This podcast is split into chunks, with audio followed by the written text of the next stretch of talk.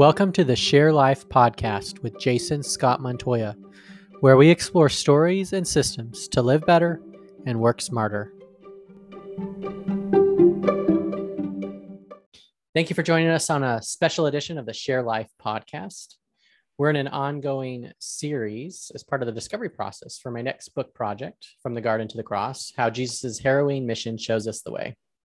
In this discussion, we're rewinding and reflecting on Jesus' prayer at the end of the farewell discourse, which comes from John chapter 4, ch- chapter 17. Today I'm joined by Rachel, Angela, and Todd. Rachel, say hello. Hi. Rachel Enns is a teacher, wife, mother, dreamer, prayer enthusiast, silviculture nursery owner. Is that right? Yes. Silviculture. Uh, lover of science, paper crafter, and rational optimist. Angela, say hello. Angela is a farm grown child of God, a gifted painter, small farmer, and the founder of Growers for Grace, an organization focused on regenerative plant based products from upcycling and redirected waste streams. Todd, say hello. Todd helps people know and share their story wholeheartedly through his work with the 315 Project and Story Drive. Thank you all for participating in this discussion. In the series so far, we've already discussed Jesus' final message to his disciples before the passion began, his agonizing prayer in the garden, his middle of the night arrest, Judas's betrayal, a night of scheming to kill him, the three denials by Peter, the death of Judas, Pilate asking Jesus about truth, Herod directing Jesus to entertain him, Pilate washing his hands of responsibility, Simon carrying Jesus' cross, Jesus forgiving his perpetrators, and Jesus' final finishing moments on the cross. Now we're rewinding once again to the moments right before we enter the Garden of Gethsemane to see and reflect on Jesus' intercessory prayer before his sacrificial journey begins. His prayer has three sections one focused on God's glory, another on the disciples, um, and finally for believers across all time. So let us begin. I'm going to go ahead and read chapter 17. This is from the New Living Translation. And I'll read the I'll read the whole chapter and then I'm going to ask each of you, you know, what is your first impressions, what sticks out, um, what what do you connect with? We'll start with Rachel and, and we'll work our way around from there. So let me get started. Father, the hour has come. Glorify your Son so he can give glory back to you. For you have given him authority over everyone. He gives eternal life to each one of you, to each one you have given him. And this is the way to have eternal life, to know you, the only true God, and Jesus Christ, the one you sent to earth. I brought glory to you here on earth by completing the work you gave me to do. Now, Father, bring me in the glory we shared before the world began. I revealed you to the ones who gave me from this world. They were always yours. You gave them to me, and they have kept your word. Now they know what everything I have is a gift from you, for I have passed on to them the message you gave me. They accepted it and know that I came from you, and they believe you sent me. My prayer is not for the world, but for those who have given me, because they belong to you. All who are mine belong to you, and you have given them to me. So they bring me glory. Now I am departing from the world. They are staying in this world, but I am coming to you. Holy Father, you have given me your name. Now protect them by the power of your name so that they will be united just as we are. During my time here, I protected them by the power of the name you gave me. I guarded them so that not one was lost except the one headed for destruction, as the scriptures foretold. Now I am coming to you. I told them many things while I was with them in the world, so they would be filled with joy. I have given them your word, and the world hates them because they do not belong to the world, just as I do not belong to the world. I am not asking you to take them out of the world, but to keep them safe from the evil one. They do not belong to this world any more than I do. Make them holy by your truth. Teach them your word, which is truth. Just as you sent me into the world, I am sending them into the world. And I give myself as a holy sacrifice for them so they can be made holy by your truth. I am praying not only for the disciples, but also for all who will ever believe in me through their message. I pray that they will be one, just as you and I are one, as you are in me, Father, and I am in you. And may they be in us so that the world will believe you sent me.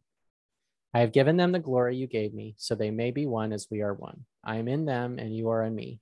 May they experience such perfect unity that the world will know that you sent me and that you love them as much as you love me. Father, I want these whom you have given me to be with me where I am. Then they can see all the glory you gave me because you loved me even before the world began. O righteous Father, the world doesn't know you, but I do, and these disciples know you sent me. I have revealed you to them, and I will continue to do so. Then your love for me will be in them, and I will be in them. So, there's a lot here to unpack, but just kind of what is it that sticks out? What is it that resonates? Feel free to, to say uh, more than one thing. Uh, I'll make one comment before I throw it to you, Rachel.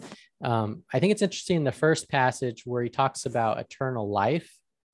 I think mm. we think of eternal life in a little bit of a um, eternal in a in a linear way, like eternal life is living forever, but Jesus is distinctly saying eternal life is being with God.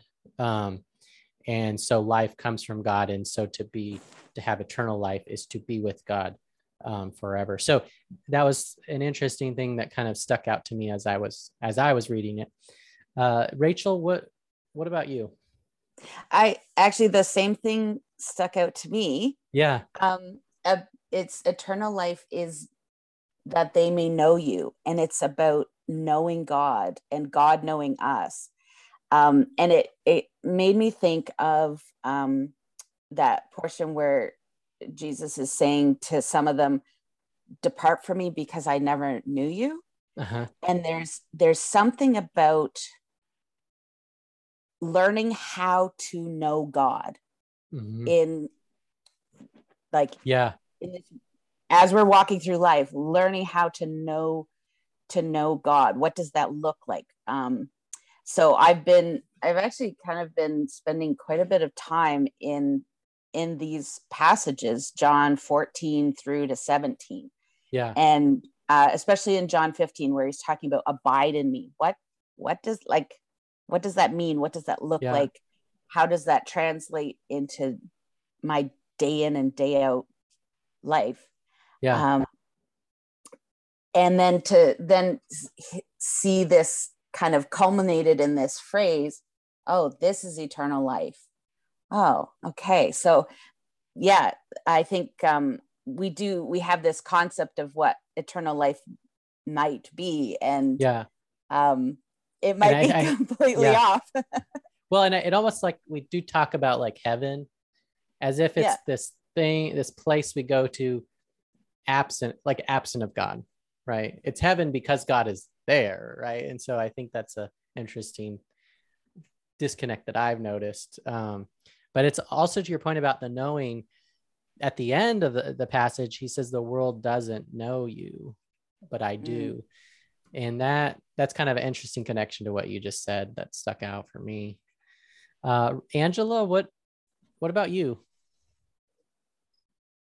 Two things stood out to me. Um, I thought it was interesting how he spoke for a moment in the third person almost and um and says his own name and mm-hmm. um further down in in the passage it talks about the power of of God's name and um the sharing of God's name so it was interesting that he spoke the name given to him. Um he says um, because he begins father. So he's speaking to his father but then he says to know you the only true god and jesus christ the one you sent to earth. So i thought that was interesting and we'll kind of pull that through um, as it as it comes through later.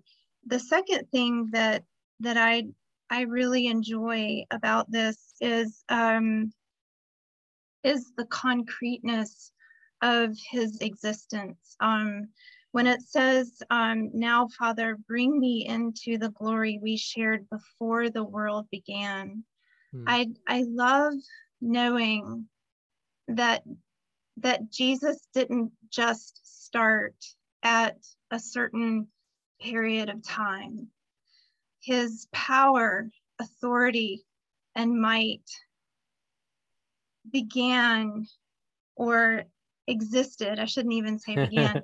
it, it, it existed um, simultaneously and and so it it's um it's intriguing to to know um and we we have in in john 1 1 through 5 in the beginning was the word and the word was with god and the word was god he was with god in the beginning through him all things were made and without him nothing was made that has been made. In him was life and that life was the light of men. The light shines in the darkness and the darkness has not overcome it. And then similarly, two times in Genesis, God speaks and doesn't say I, he says we. Yeah. And so in Genesis 1 26, then God said, Let us make mankind in our image, our image. And Genesis 3 22, and the Lord God said, The man has now become like one of us yeah knowing good and evil so yeah that was interesting the um before the world began yeah yeah that's i think it's um, one of the unique things about christianity and, and a powerful um, explanation of of reality is who did god love before he created the universe? What community existed before the universe did? And and that's found in the trinity of god. And so what's what's really neat about that is that God was already living out living that out and when he created the universe it was a way to invite others his children to participate in what already was there. And i think that's pretty neat to um, to think about. Uh, todd uh, what about you? What sticks out? What what do you connect with in this passage? A couple things. The kind of the interesting dynamic between Jesus being fully man and offering this prayer is even like a model mm-hmm. for us to pray. And then obviously it's all littered with his divinity and this his confidence in who he is, his identity, his role in the eternal timeline yeah. sovereign prayer um, flipping back to John 16, there's such a richness about him revealing the, the Holy Spirit coming and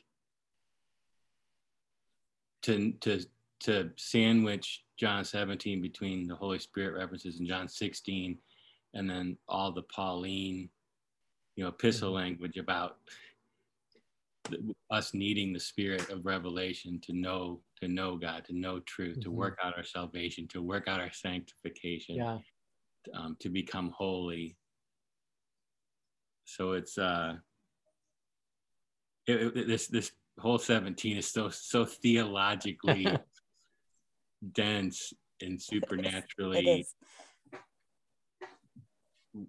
there's so much revelation that it's it's hard to even come close to um, cerebrally trying to analyze it is almost uh, dishonoring to it in some ways. but I'm enjoying it. Thank you. Rachel, you have something to add to that? It looks like uh, you agree. No, I'm just I'm agreeing. I'm I'm digging it. Like it's yeah, Todd's hitting the nail on the head for me right with that well, comment. Well, there there's an you know an aspect of it to your point about like a, being a model or an example for interceding. God, Jesus is interceding for his disciples and for, for all Christians in this prayer. And and ironically, you know, when he goes to the Garden of Gethsemane shortly after this, his he's praying in the garden and he tells the disciples to, to pray, right? And they fall asleep. and so that intercession is absolutely critical because if Jesus didn't intercede for us, we obviously aren't going to intercede for ourselves because we're going to fall asleep. yeah. so that's yeah, that's interesting. So Rachel, what do, what do you think about this glory, this first part, this this idea of Jesus starting out this prayer about God's glory? You know, I, th- I, th- I think of the Lord's Prayer where he says, um, you know, he's, it's really about honoring the name of God and God himself at the beginning of that. And that seems to mimic what we see here as well. What, what would you speak to that dynamic here? Well, yeah, I, I did actually write some things down because that aspect kind of jumped out to me as, as well. Um, I, I don't know, this might sound funny, but I, I'm, I'm wondering, well, why is Jesus asking the Father to glorify him? Uh-huh. Like he's saying, glorify me together with yourself. And he's talking about with the glory that was before the world was made. And so I'm I'm kind of wrestling with that. I'm I'm chewing on that. Mm. Um, is this part of what Paul's talking about when he's talking about Jesus laid aside or didn't grasp, like didn't um, consider the Godhead something to be grasped. Um, and here's Jesus saying, glorify me as I once was glorified. Mm. So hmm. I'm, I'm kind of wrestling through that. I don't have the answers on this, but it's just something that I, is kind of, I don't know, percolating or. yeah, yeah percolating. Uh, I like that. well, and just, it's well, the, like, hmm. the one thing I would add, maybe add to that is that in that part, but also the whole prayer is very. It's we get a very clear picture of this. Um, I don't know what you would call it, like this the mutual submission of God. Um, yeah. In the sense of giving and receiving and and not hoarding and not holding on, but but that flow and so to give glory is is to receive it which is to give it and it, it it's like a the life i kind of think of like the life is moving right versus just being stagnant it's uh, not it's not a zero sum game mm-hmm. the jesus giving glory to the father doesn't diminish jesus in any mm. way and the father giving glory to the son doesn't diminish the father in any way. Like we we have such uh, limited understanding of of like we think it's like oh well if if you're giving you're losing. Um but i don't think it's that way within the godhead. I i think yeah. it's it's something beyond could, that. could you contrast that to how humans do it because it, it, does seem to be distinctly Oof. different in other words yeah. it does seem to be a zero sum game so kind of expand on that a little bit well i think we we we think it's a zero sum game like in terms of when we uh, honor each other or when we like if one person is uh, commended above another it it feels like the person who is not commended is on the losing side mm. of it and that's where like jealousy and envy come into play when we look at each other and we compare ourselves to each other. Yeah. But that does not necessarily have to be reality. Mm. There, there is there is something that um, God models for us in how the Trinity honors each other yeah. and gives glory to each other and it doesn't in any way diminish from yeah. themselves when they do that. And so what does that mean for us? Like what does that how how do we take that and kind of incorporate that into how we treat one another? Mm-hmm. um, does does my commending and honoring someone diminish anything from me no i don't think it does mm-hmm. um, and I mean, it's it's easy to fall into the trap of thinking that it might. Yeah. But I, I think, think, yeah, I when we, we see someone have that. yeah, when we see someone have like some kind of success, it there's like a visceral reaction. I think sometimes where it's we feel like we're missing out on something. We we don't get part of that, right? Yeah, and I mean, I actually think that's why it it's do not covet is in the 10 mm. commandments mm. because it's so it's so opposite of who God is and how God relates within himself. Um, the when we fall into the trap of coveting each other, um, it, we lose sight of of that aspect. It yeah. I don't know. It's it steals our joy, mm. and instead of being able to be uh, joyful for uh, what someone else has accomplished or achieved or how God's blessed them or whatever, we get stuck in this in this yeah. trap that uh, we think somehow we're diminished because they did well. Yeah, and it's a lie. And and so that's something that I'm, um, I don't know. I'm I'm wanting to uh, undo in myself. Like, yeah. I, I want to kick that out and get rid yeah. of that type of thinking because I I think it's anti who God is. Like it's yeah. against who God is. So I don't want any part of it if that's the yeah. case. Yeah. Uh, Angela, what would you add to that or or or speak into? Um or just the idea of God's glory, this this first part of the, the passage, what would you say about that?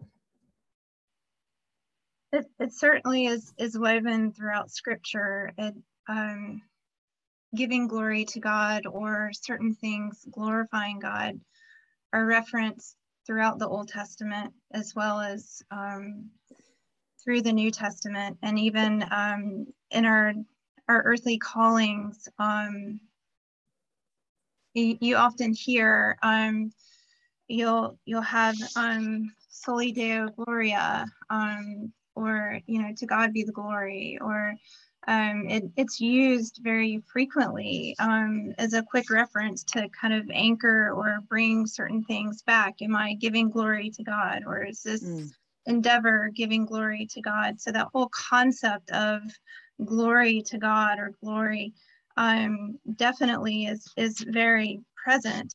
Um, has it though become so common that we're missing um, what that means. So, so what does giving glory to God mean? Mm. And um, pause and dig in and think about that. What what does giving glory to God mean, or what is He asking when He says, um, "Glorify your Son," so that He can give glory back to you? Yeah. Yeah, I think. Well, and uh, do you think the or like, do you think there's any meaning to this prayer starting out with that too? Like, he doesn't say this at the end of it; it's the first thing. So there's something about the glory that I think maybe has to do with the order. I think the order is significant, and it, it it's certainly um worth looking, you know, further into because we we're always there's a lot of teaching around well if we boil everything down um, what is it about and um, it you almost hear two things it, it's all about love mm. and um, and then you also hear um, it's it's bringing glory to god. Yeah. So um, how are those two um, within one itself? And we know his his sacrifice yeah. was love. Yeah. And so if his sacrifice was that um act of bringing glory to god uh, to god at at that act that for all of time um brought transformational um, opportunity, then um, they do coexist, love and glory. Yeah.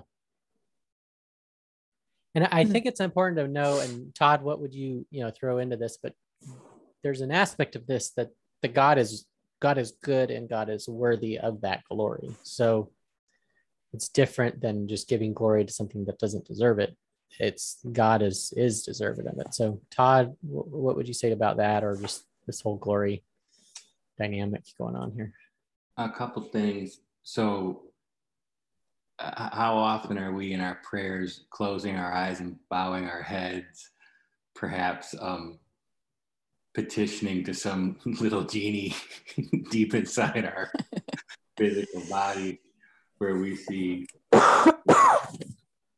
the Son of God Himself lifting His eyes to the heavens, like acknowledging.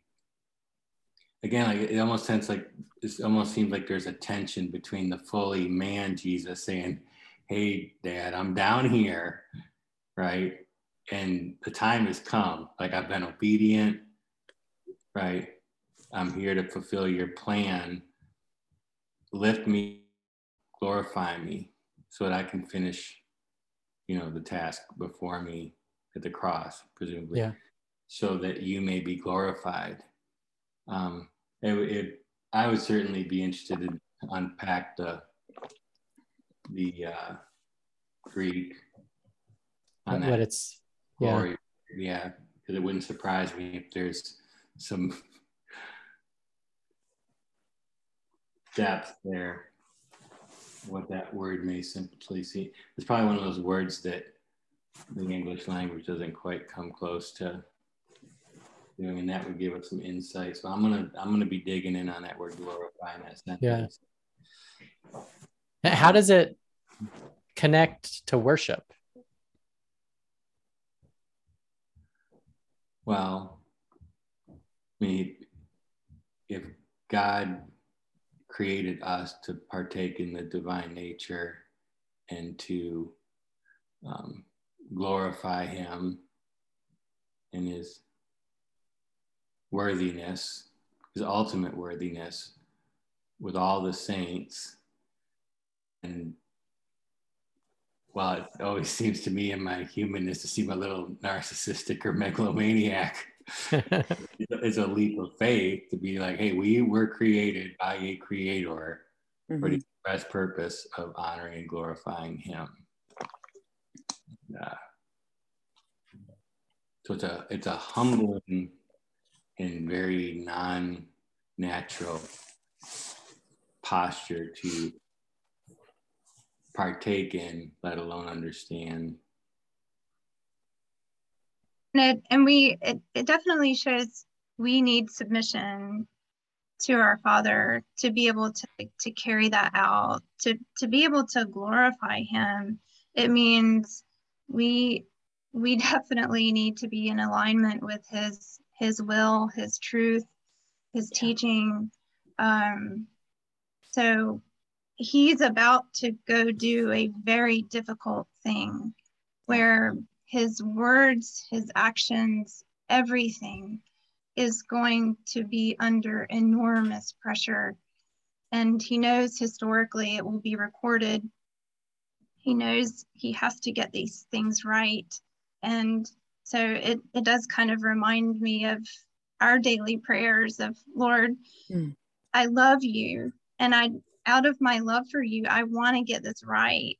But I'm I need your help And yeah. i don't want to mess i don't want to um uh, not submit to you and listen to what you're you're telling me to do the only way the best way i can glorify you to, is to to be obedient and yeah. listening and know your truth and your word and but and i think that's where the body of christ for us we're not christ we're we're sinners and so it it takes the body of christ which this passage gets to which we'll talk in a minute about is unity and i, I think yeah. that's the the key also of, of how how do we glorify or how does the world know um that I, I thought it was fascinating that it it repeatedly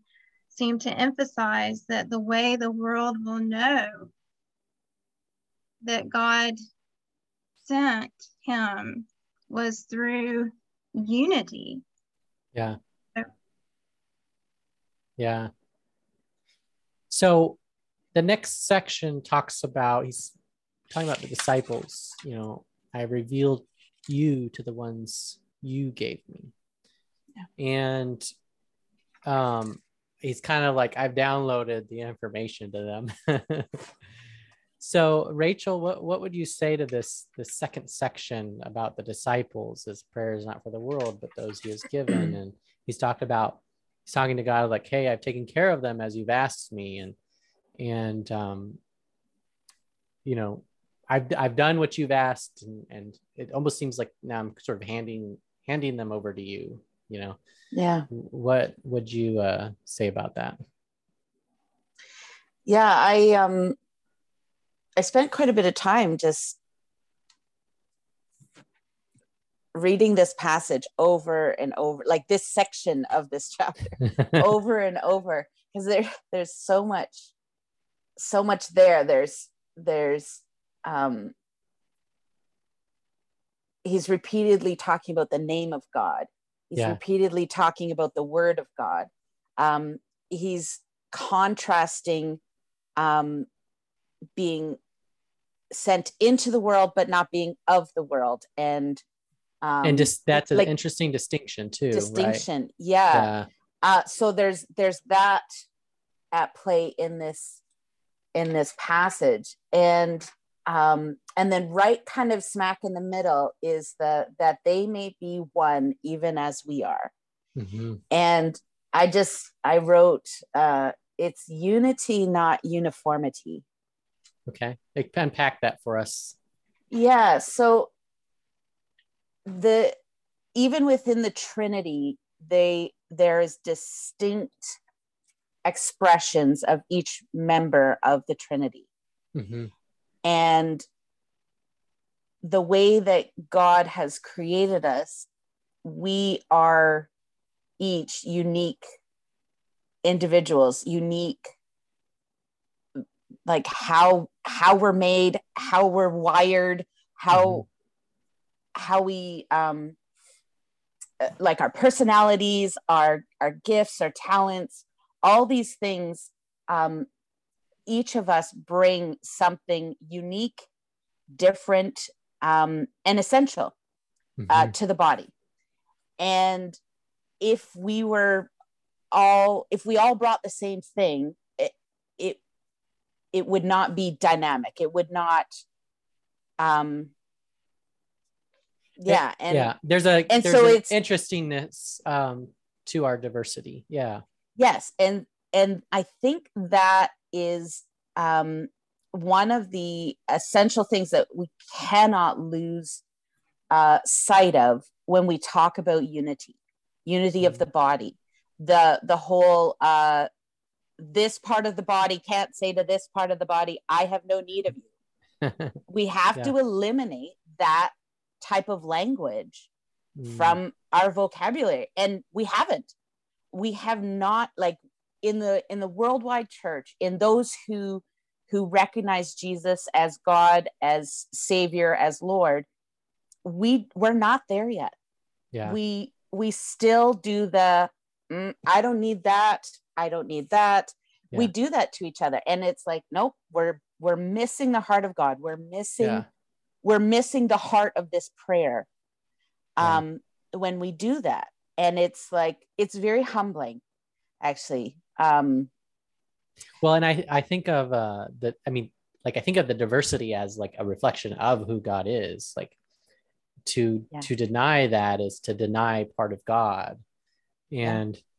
I also think about um just the important like growing up for me like i i got the sense that there was even that division within denominations of christianity that oh, yeah. denomination isn't is they're out of they're out of whack you know and now i see like you know there's actually a richness in the different traditions that they bring to the yeah. table and and we i miss some of that because of because of that division right yeah i i had a huge wake up call uh, when i went to university uh, because i grew up in a very uh, denominationally sheltered yeah and like to the point of distrusting whether other Christians were real Christians. And I got a real wake up call, and it was it was quite humbling when I went to university and I met other Christians from a whole spectrum of denominations, non-denominations, um, yeah, and Protestant, Catholic, uh, the like broad. I'm talking. Yeah.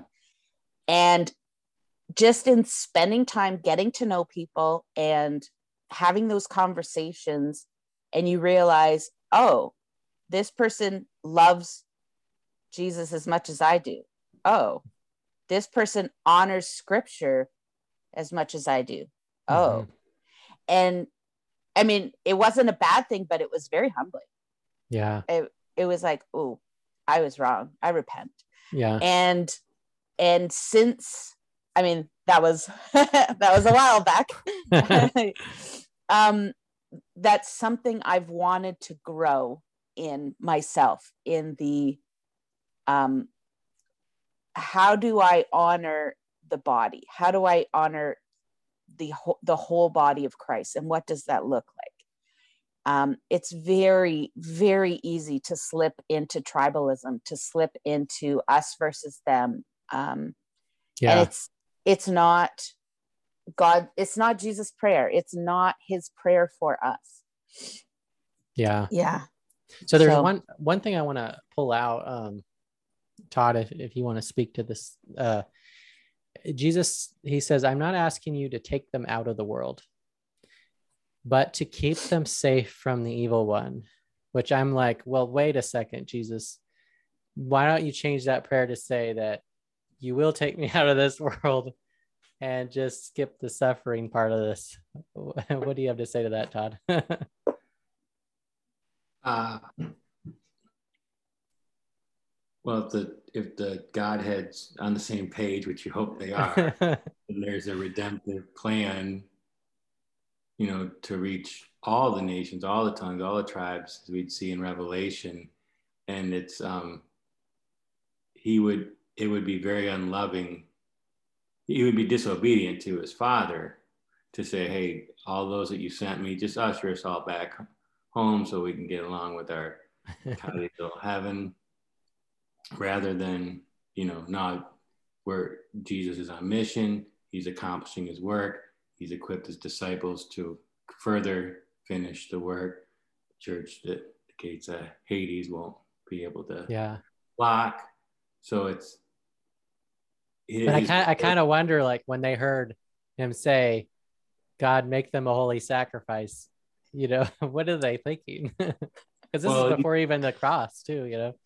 Yeah, he probably was saying stuff earlier earlier chapters like the world's gonna hate you, you are gonna mm-hmm. suffer, you're like yeah. Um you know, they, they had to have there must have been an interest some conception that ended up being different than what was actually coming, you know. Yeah. They all scattered for a reason. That's what I mean. Yeah. they knew it was he told them it was coming and they scattered. So yeah. Yeah. Angela, what would you add to that? The the phrase, the part after that is, um, make them holy by your truth. Teach them your word, which is truth. Um, I'm gonna I'm gonna hop back up for just a second. Yeah, go ahead. Um, when when area um, back in um, where it says, um, now they know that everything I have is a gift from you, for I have passed on to them the message you, they accepted it and know that I came from you and they believe you sent me. And um, even this this entire prayer, there's certain aspects of it that um, or even our, our faith in general can become difficult sometimes and it, it's reality. We we serve a god that we cannot physically see and um and so this the the area of and they believe you sent me reminded me of um uh, in jeremiah 24 7 it says i will give them hearts that recognize me as the lord they will be my people, and I will be their God, for they will return to me wholeheartedly.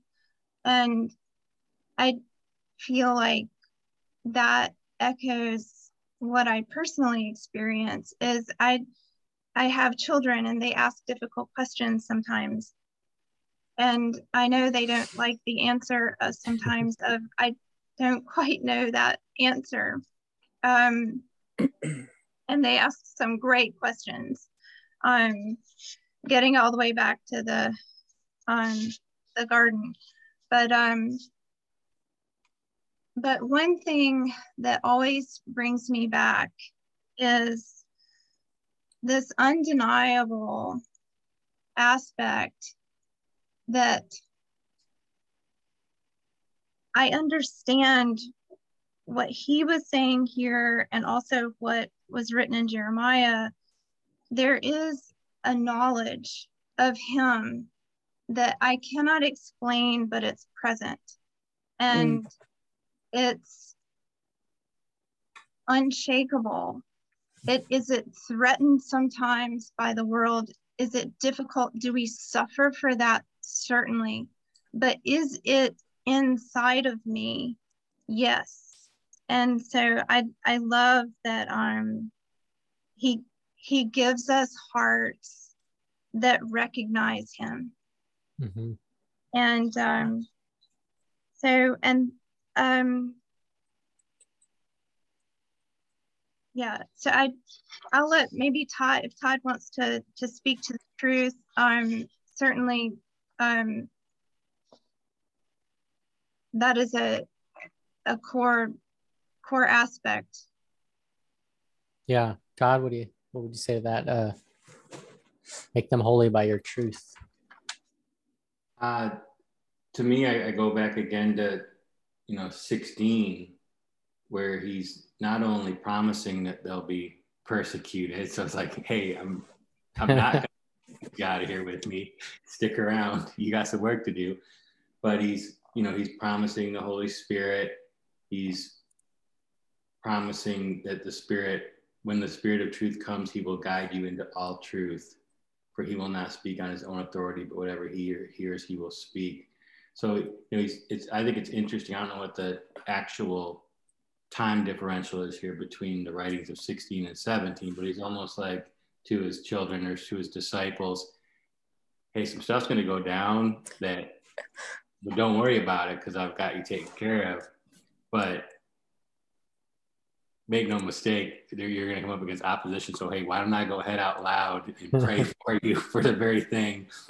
And almost be like me telling one of my kids in college, it's like, you know, hey, son, you're gonna you're gonna have temptations in college, and you know, I, I you, you're gonna want to make the right decisions and be courageous. And oh, before we get off the phone, why don't I say a prayer for you to my dad? you help my son make some wise decisions and be courageous. Yeah. So it, to me is just um, just a modeling of a of our depend on him modeled by his dependency on his father. Again like kind of both hey here's what it looks like to be fully dependent as fully man jesus but hey even as fully divine Jesus, I'm going to show you how to, I intercede on your behalf, both here in the physical body and then to forthcome through the Holy Spirit yeah. Comforter. Well, and it, yeah, and that's interesting because uh, there is an aspect of this too that by praying this in the disciples, uh, I guess, hearing it, they're actually getting to know what God is saying, you know, what Jesus is saying, what the Father is saying to Jesus. He's essentially revealing, hey, I was I was told to protect you in this way, and it was told to give you mm-hmm. the truth. And and so there, I, you know, some of this it was revealed earlier, but there does seem to be some parts of it that, that may have been novel um, to Jesus's mission with with them per specifically as the disciples, and and that would have been pretty neat to to experience. I I think so. Rachel, anything you would add to that that truth part or um this um, holy sacrifice? no, um not I didn't have anything else to add on that those particular points, but there was something else in this section that really yeah jumped out at me. I don't is now a good yeah go ahead yeah bring that up. In.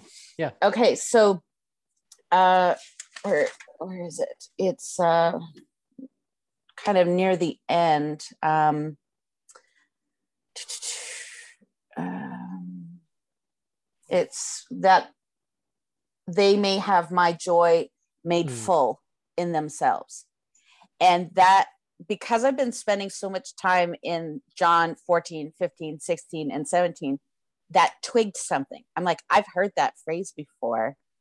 So I went back and I went back to see all the the times leading up to this where Jesus is talking about that your joy may be may be made full. And I I found a really neat little pattern that so it starts in John 14, uh, verse 13 and 14. It happens again in John 15, verse 7 and 11. It happens in John 15, verse 16. And it happens again in John 16, verse 23 to 24. And it all of them say the same thing. It's Jesus saying the same thing five different times. Mm. And it's whatever you ask in my name, I will do it for you so that the Father may be glorified. If you ask me anything in my name, I will do it. Uh, whatever you wish, and it will be done for you. These things I've spoken that your that my joy may be in you and your joy may be made full. Um, ask and you will receive that your joy may be made full. And so when Jesus says this here in chapter 17, he's he says it right as the and these things I spoke in the world. He's talking about all the things that he taught, all the things that he in the last 3 years that he was speaking to the disciples and teaching them and that their joy might be made full. And then like he's there's something here and I can't quite it's just beyond my grasp. Like I'm just like there's something here that he's saying, hey, pay attention to this. Yeah. this is important. I'm going to say it five times. um, and so I'm, that's something that I'm, I'm currently walking out in, um, just in our, in my local church community, uh, where, I mean, last night I was in a two hour prayer meeting for some really mm-hmm. serious things and we we're calling out to god and we're crying out to god for miracles to happen um, because the in the natural it it seems hopeless in the natural it seems like uh, there's no way through mm-hmm. and so we're we're gathering as a as a community as a body and we're asking the father for a miracle sorry i'm gonna get emotional here um, but I, I keep I keep coming back to the the joy aspect. Um, I was just saying this to um, uh, one of our pastor's wives on Sunday. I was giving her a testimony. She had prayed for me a, a few months back of, of um, a situation that seemed hopeless to me. And within the week, God answered the prayer and reversed the situation. And I was coming back to tell her, Thank you for praying. God answered the prayer. And then I said to her, I said, Why do we why are we so surprised when God actually answers our prayers? Um, and there's that that element of joy that comes when we see God move and the miraculous happens and things that we thought were too difficult prove to be not too difficult for God. Mm-hmm. Um, so this this aspect of jo- your joy being made full, I'm like Jesus is praying for us for that.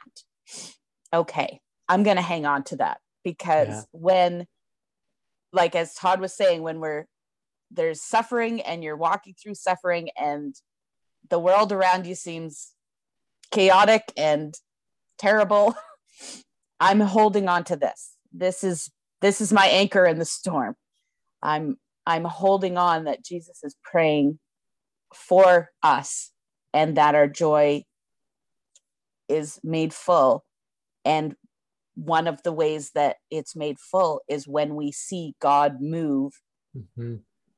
through answered prayer. Like yeah. There's something about that personal connection. Me as just this single person among so many uh, as someone that that is you know just this blip on a radar of time and space and god it shows up right? And it's there's something about that that's joyous i guess for me you know that that he's actually there i'm not just one a, a number of many I'm, there's actually a specific care for me as an individual yeah. so angela what would you add to that that joy dynamic here hmm. I, rachel's exactly and i think she she covered it joyfully. there, there's not nothing really beats that that feeling when you realize it is such a fullness and and abundance and it it brings you to your knees and tears roll down your cheeks. And um, when you realize you've just been a part of a miracle and how and how it was it's always about love too. It, it's something that happened that that screams out how much he loves us. Yeah. and and you think little me?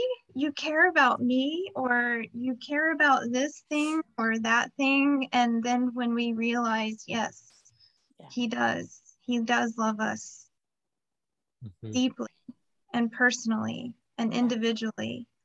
Then it it is joy sure. Yeah. And i guess how does that tie into the dynamic of asking? Like because i think we can ask and god can answer but we also can ask and we get an answer we don't like or or god gives us um, takes us a different road. So how do you reconcile that? Um i feel like we're certainly always a work in progress. And um, he's always refining and um, and bringing us wisdom through through different ways. And um but he he speaks of of being thankful. And um and we know that um that thankfulness um also helps us when we can't seem to understand, or sometimes when we jump ahead and we ask for a certain thing, um, the pause in a response or the timing that isn't what we were hoping for is usually once we get on the other end of it um, it was a learning curve. It, it, was something that we weren't we were missing. And um, I think that joy is is made complete when um, we we slow down a little bit and mm. and we're thankful. Um, yeah.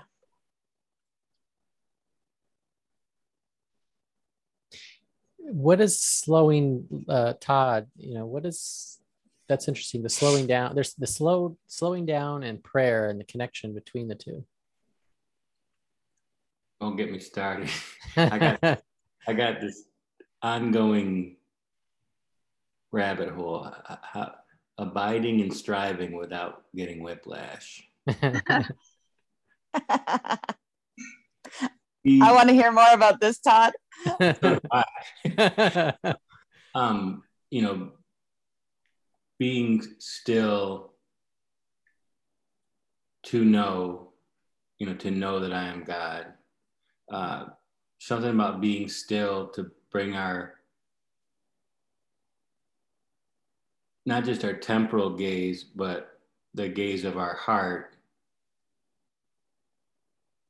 fixated on the Father and his love for us and the in the his desire for intimacy that um, if we're not still then our brain starts our our feeble little lizard brain starts creeping in on you know things that aren't of the kingdom. Good things good things that with good motives. But um you know, god that you would that you would be my all in all and that i trust that you're going to work all things for your good for those who love you. But how do I love you if I'm not able to receive your love because I'm not sitting still enough to let you love me, nor am I sitting still enough to gaze upon your glory and your magnificence? Sometimes God intervenes in such a way that we have to sit still. Uh, yeah. Well, I think about um, I think it was Elijah when Elijah was staying by the river and he was supposed to go and he didn't, and God dried up the river, so he had to leave. Sometimes we get those little nudges, right? Yeah. Where God's like, all right, move along. yeah. One of the most prevalent um, things I hear from cultural Christians, casual Christians, Christian Christians, like, um, you know, the like joy and mountaintop are they have to be tied. It's it's rare to find someone that can testify to finding joy in the valley unless they've been through the valley and found the joy. So right. Been through the valley, found the joy. Yep. it's yeah. not just the mountaintops. Yeah. Those, yeah. those are the testimonies there. Yeah yeah the the 23rd psalm yeah it um definitely yea though i walk through the valley of the shadow of death. Uh, so he's i will not fear. And it so it's learning to have joy as we're suffering. It's learning to to sing when we're in prison. Um it yeah that that i think is um the the aspect of joy that he was needing us and is still needing us to learn, um, knowing that um, that things are are not going to be easy, and so how do we have joy um, even when things aren't going our way? Because that is the light that others see is this almost unnatural reaction to something that's when we start bringing glory back to God. When others see, why, how is this person smiling in this, or how is there, a, how are they able to to see through this and and um, know or have this stillness or this this uncommon peace and um, yeah i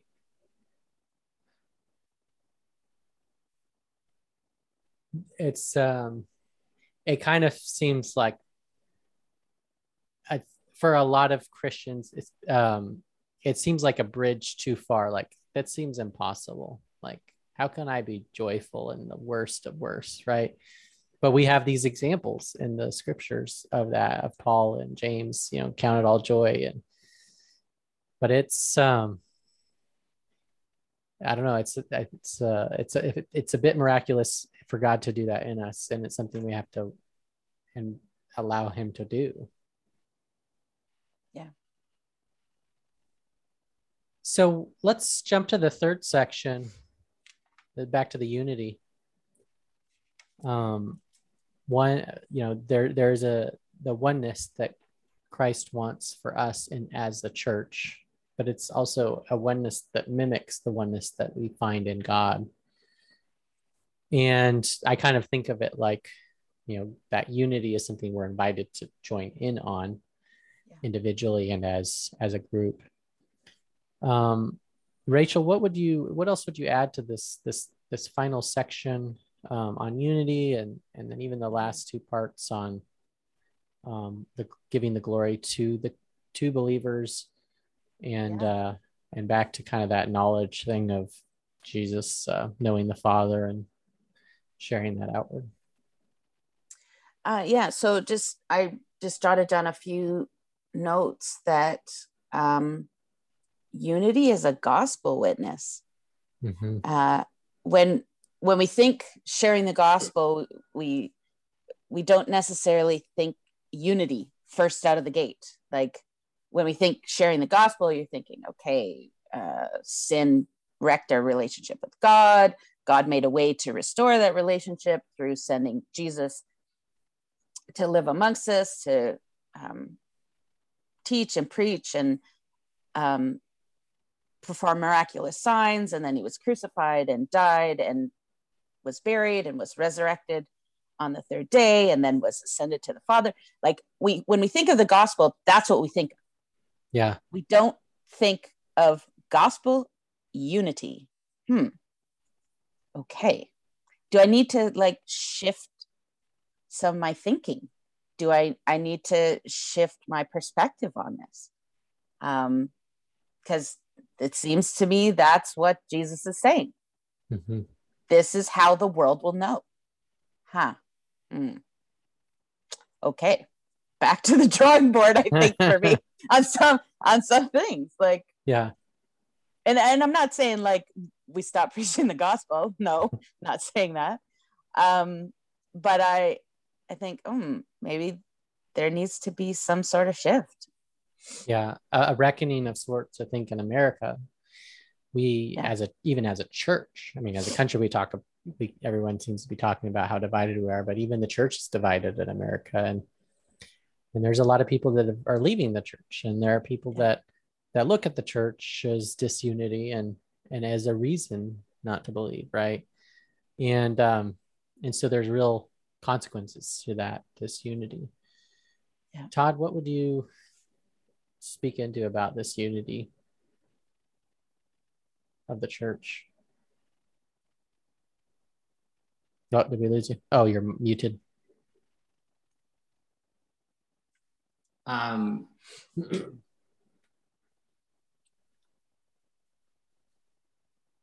the unity as manifested by our willingness to love our neighbor in line with the greatest commandment. It's like, to me, this is very selfish, it's like, I think there's a lot of us that um, will desire greater unity for simply the selfish reason of it's the pathway to greater love with the Father. Like I heard a sermon that says, like, you can't possibly love God with all your heart, strength, mind, soul if you're not loving your neighbor, and particularly the neighbor that you don't want to love. like it's um it's the most humiliating but accurate barometer of my immaturity in faith that is very hopeful because it's like man if i think that God loves me now and that there's greater levels to which I can love God, but they're not going to made manifest until I get serious about this bit about loving my neighbor and reaching across, you know, lines of spiritual warfare that would block unity, which really mm-hmm. to me, like duh, like V8, like how do you create unity if you don't slow down and be still yeah. and listen and empathize and serve mm. and pray and intercede. Um, we're, we're, I'm a very selfish, self-centered, self-loving person, and I think the enemy feeds off that to keep me from um, doing my part. Yeah. For community. So you yeah. can pray for me. well, we will. Angela, um, what would you you say to this unity and and and one thing that kind of sticks out is you know in the he says i have given them the glory you gave me so they may be one as we are one and i think there's something implied there that for us to to move towards that unity we have to receive the glory god is giving us which implies we need to empty ourselves of whatever is not god's glory what would you speak to that? Well, he he he calls us to love others as he loves us. And and that becomes our that is what is meaningful to others. And so yeah it um when you think of the two the two differences if you were to gaze upon them what does unity tell someone versus what does division tell someone? And you can certainly see that um, that unity is stronger. And um, and again scripturally unity is um, is throughout um, jeremiah 32 39 through 41 uh, just a few excerpts i will give them one heart and one way which i mm. love that it says the way because we know he says he is the way the truth and the light um so even in Jeremiah, I will give them one heart and one way so that they will always fear me for their own good and for the good of their children after them. I will make an everlasting covenant with them. That sounds familiar also. I will never turn away. Um, and then in Ezekiel 11, 19 through 20, um, and I will give them singleness of heart Mm. So I, I really like that um, a singleness of heart um, in two aspects. One, personally, with kind of your personal relationship, do you have a singleness of heart? Um, sort of just like you were asking me um, uh, in your question. But at the same time, as the body of Christ, are we united with a singleness of heart um, and put a new spirit within them and that new is is kainos and so that's an intriguing um, word that that makes its appearance throughout the old and the new testament um, and it's a particular type and description of new. Um, i will remove their heart of stone and give them a heart of flesh. So there todd is your compassion and your empathy for others mm-hmm. so that they may follow my statutes. So this this heart of flesh this this this new heart that is soft and compassionate and sees the needs of our neighbors and is responsive at the same time it produces fruit and it also is helping us keep his statutes keep my ordinances and practice them and again he says then they will be my people and I will be their God. And then we know in Romans 12, 5. So in Christ, we, though many, just like Rachel was saying, form one body, and each member belongs to all the others. So we belong to each other and we yeah. belong to Christ. Yeah. Um, and the the last two, Philippians 1 27, um, and then Colossians 3 14 through 15. Above all, clothe yourselves with love, which binds us all together yeah. in perfect harmony. And let the peace that comes from Christ rule in your hearts. For as members of one body, you are called to live in peace and always be thankful. Yeah, thank you. So, what is this with the prayer as a whole, and and I think kind of the concluding thoughts, then your love will will be in them, mm. and I will be in them. Rachel, what would you um you say to the, just the legacy of this prayer and our role in in perpetuating this prayer going forward? Well, I was thinking about this, and I was thinking, I think Jesus is still praying this prayer over us because this prayer hasn't been answered yet. Mm-hmm. Um, we're not there yet. Um, and that actually, in a roundabout way, gives me a little hope when it comes to my prayers that have yet to be answered. I was like, oh, Jesus is still praying this prayer 2,000 years later. okay, I can point, persist. Yeah. I can persist in prayer. yeah. Um, I like that. yeah i think i think if we are posturing ourselves um, to say father what does this look like in in my life? In in just how i relate to the people in my church? How do i relate to my neighbors? How do i re- relate to my family members? What does this look like?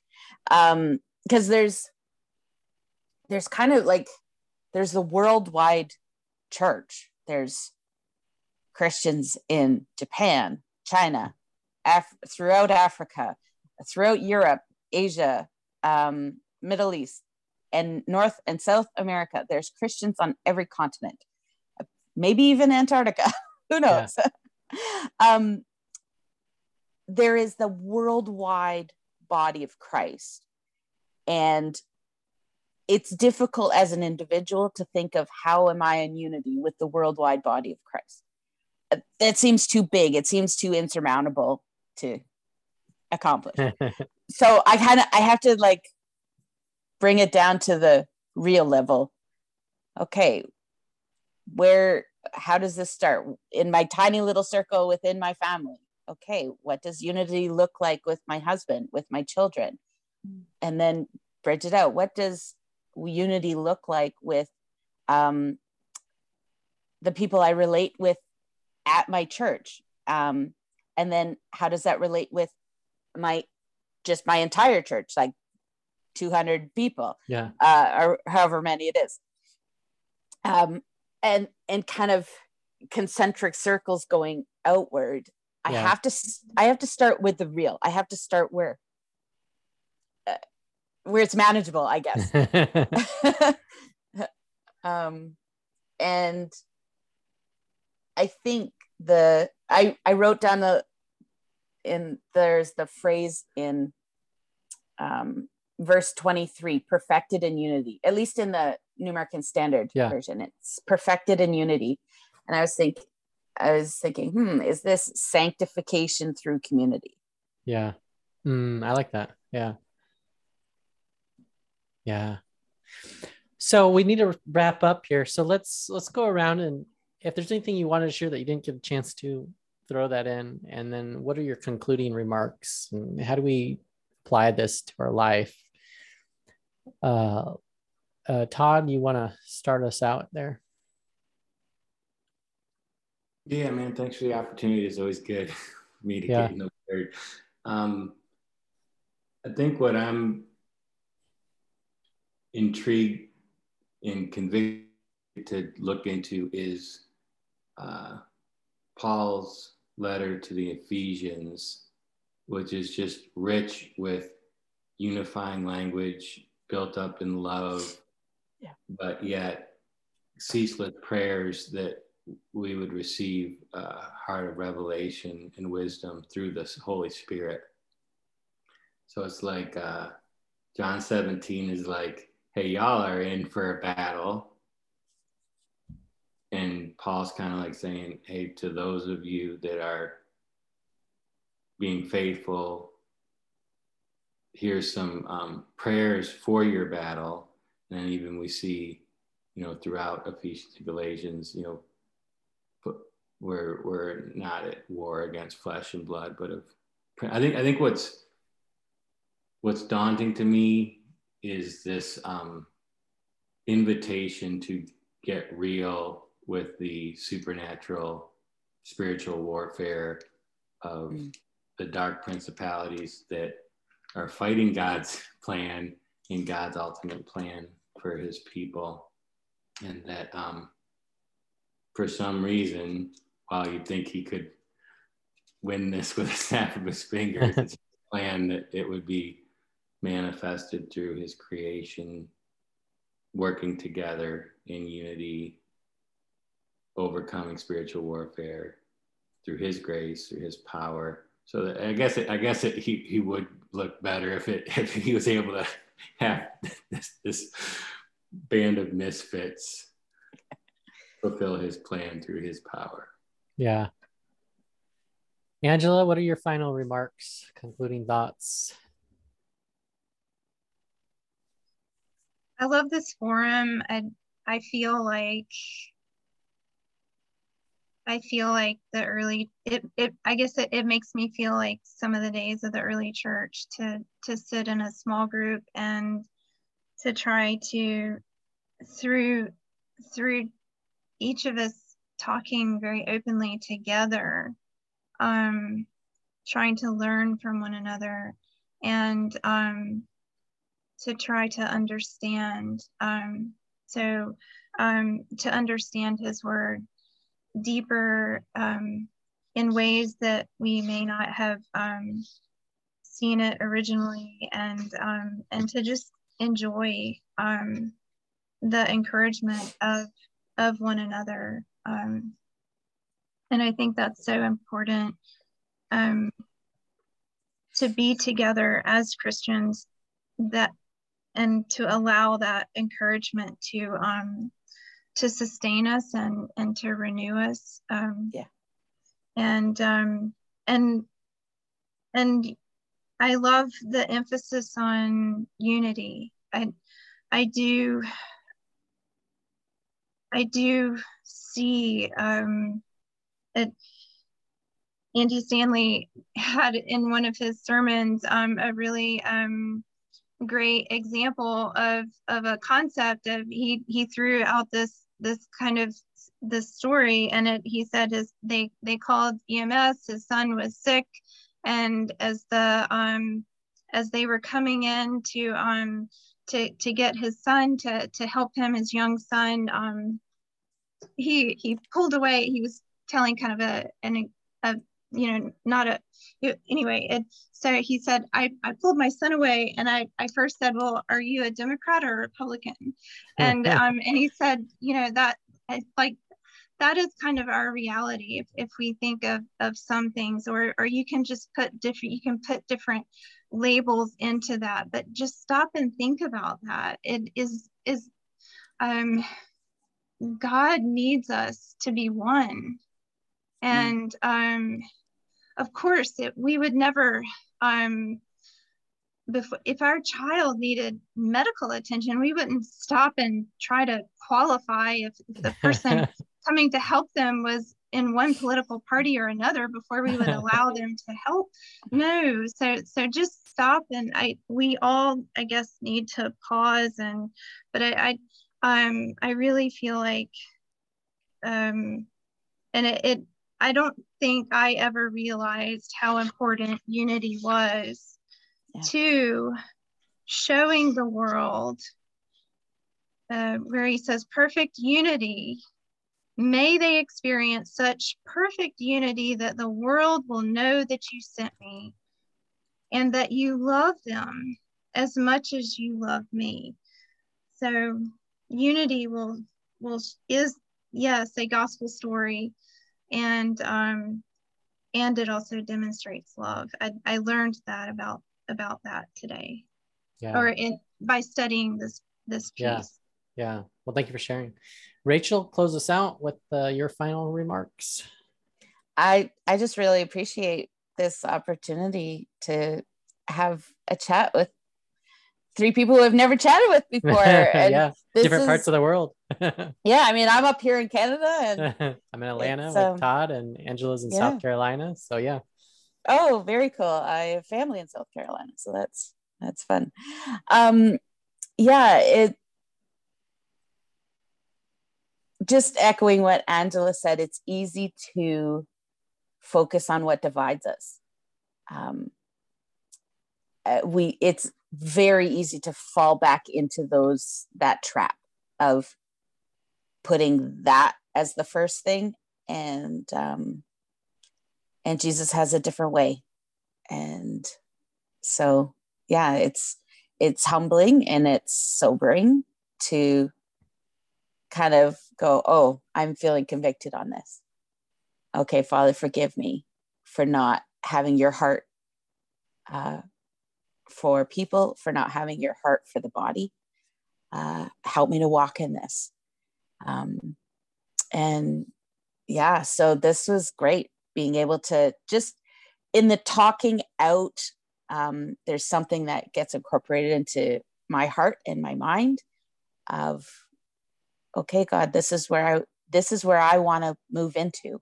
help me uh, help me in my frailty yeah yeah so, well let you. me uh yeah let me say a quick prayer for us and those that might be listening and then we'll close this out mm-hmm. lord and heavenly father we we love you we thank you um we are so grateful for for um for what you've done for your son for a sacrifice for his prayer for us before we could even pray or participate in that. And we just pray that for those, for us, for those that are listening or have listened to any of the past episodes, Lord, that you would help us to embrace your love and your glory and your will, that we would be willing um, to empty ourselves of anything that is not that, that you would break down any resistance that we have to your will and your love in our lives, and that we would be agents, um, obedient agents to you and uh, and in unity with each other that we could set aside our differences and uh, focus on on Jesus as our vision and as our hope and as the hope for others and appreciate and understand um, the stakes that um, that are at that are at play and and not just um, uh, just our own walk but the unity that we have with others and that we will be able to internalize and manifest this in our lives and those that we love and those that are our enemies. In Jesus' name we pray. Amen.